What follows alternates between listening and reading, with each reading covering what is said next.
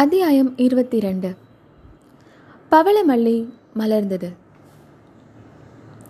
வாதாபி மாளிகையில் சிவகாமி சௌக்கியமாகத்தான் இருந்தாள். அதாவது அவளுடைய தேகம் சௌக்கியமாக இருந்தது. ஆனால் அவளுடைய உள்ளமோ ஒரு கணம் கூட சாந்தி காணாமல் அமைதியின்றி அலைந்து கொண்டிருந்தது. வருஷங்கள் ஒன்றன் பின் ஒன்றாக வந்து போய்க் கொண்டிருந்தன. ஒவ்வொரு வருஷமும் வசந்தம் வேனில் முதலிய பருவ காலங்கள் வந்து போய்க் கொண்டிருந்தன வருஷங்களையும் பருவ காலங்களையும் கணக்கிடுவதற்கு சிவகாமி ஒரு வழி கண்டுபிடித்திருந்தாள். அவள் வசித்த மாளிகையின் பின்முற்றத்தில் கிணற்றின் அருகில் ஒரு பவளமல்லி மரம் இருந்தது. சிவகாமி வாத்தாப்பிக்கு வந்த வருஷத்திலே அந்த பவளமல்லி செடியை அவள் தன் கையாலேயே கிணற்றின் அருகில் நட்டாள். நாகநந்தி அடிகள் அஜந்தா மலை பிராந்தியத்தை பற்றி வர்ணனை செய்தபோது அந்த பிரதேசத்தில் ஆவணி புரட்டாசி மாதங்களில் கணக்கில்லாத பாரிஜாத மரங்கள் புஷ்பித்து குலுங்கும் என்றும் அந்த நறுமலர்களின் இனிய மனம் நெடுந்தூரம் காற்றிலே பரவி அந்த பக்கம் வருபவர்களுக்கெல்லாம் இன்ப போதையை உண்டாக்கும் என்றும் சொன்னார். அதை கேட்ட சிவகாமி அந்த செடிகளில் ஒன்றை தனக்காக கொண்டு தர வேண்டும் என்று வேண்டிக் கொண்டாள். அவளுடைய வேண்டுகோளை கட்டளையாக மதித்த புத்த பிக்ஷு சீக்கிரத்தில் அஜந்தாமலை பிராந்தியத்திலிருந்து பவளமல்லி செடி ஒன்றை தெரிவித்துக் கொடுத்தார். அந்த செடியை சிவகாமி நட்டு கண்ணும் கருத்துமாய் பாதுகாத்து வந்தாள். கண்ணீருடன் தண்ணீரும் விட்டு வளர்த்து வந்தாள். அந்த பவளமல்லி செடியில் முதல் முதலில் இளம் தளிர் விட்டபோது சிவகாமியின் உள்ளம் துள்ளி குதித்தது.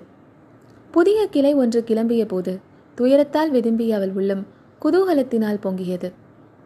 முதன் முதலில் அந்த செடியிலே மொட்டு அரும்பிய போதும் அது பூவாக மலர்ந்த போதும் சிவகாமி சிறிது நேரம் தன் துயரங்களையெல்லாம் மறந்து ஆனந்த கடலில் மிதந்தாள். கிளிமூக்கின் வடிவமான அதன் அழகிய இதழ்களையும் செம்பவல நிறம் கொண்ட காம்பையும் பார்த்து பார்த்து மகிழ்ந்தாள். நேரம் ஆக ஆக சூரியன் வான மார்க்கத்தில் ஏற ஏற அந்த மெல்லிதழ் மலர் வர வர வாடி சுருங்கி கடைசியில் கருகி உதிர்ந்தபோது தற்காலிகமாக குளிர்ந்து தளிர்த்திருந்த அவளுடைய இருதயமும் வாடி கருகி தீந்தது. செடி நன்றாக வேரூன்றி கிளைத்து தழைத்த பிறகு அதை கவலையுடன் பராமரிக்கும் வேலை சிவகாமிக்கு இல்லாமல் போயிற்று. அந்த செடியை கொண்டு பருவங்களையும் வருஷங்களையும் சிவகாமி கணக்கிட்டு வர தொடங்கினாள். மனிதர்களின் எலும்பு வரை குளிரச் செய்த பனிக்காலத்தில் அந்த பவள மல்லிகை மரத்தின் இலைகள் எல்லாம் காய்ந்து உலரத் தொடங்கும்.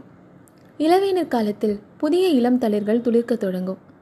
முதுவேநீர் காலத்தில் இலைகள் முற்றுவதோடு மொட்டுக்களும் அரும்ப ஆரம்பிக்கும். உக்கிரமான மேல் காற்றோடு மழையும் கொட்டும். ஆனி ஆடி மாதங்களில் அந்த பவளமல்லி செடி பேய் ஆட்டம் ஆடி படாத பாடுபடும். அதை பார்க்கவும் சகிக்காமல் சிவகாமி வீட்டுக்குள்ளேயே பித்து பிடித்தவள் போல் உட்கார்ந்திருப்பாள். ஆவணி புரட்டாசி மாதங்களில் அந்த பவள மல்லிகை செடி பச்சை பசேல் என்ற இலைகளை அடியோடு மறைத்து விடுவதற்கு போட்டி போடும் மலர்கள் குலுங்க பெற்று விளங்கும். அந்த காலங்களில் சிவகாமி முற்றத்தின் படிக்கட்டின் மீது உட்கார்ந்து அந்த செடியை வெகுநேரம் பார்த்து கொண்டிருப்பாள்.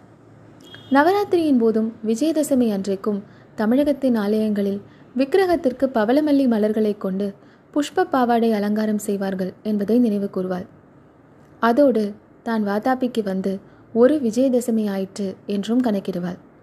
இவ்வாறு கணக்கிட்டு வந்ததில் சிவகாமி வாதாபி நகரத்திற்கு வந்து இப்போது ஒன்பது வருஷங்கள் ஆகிவிட்டன.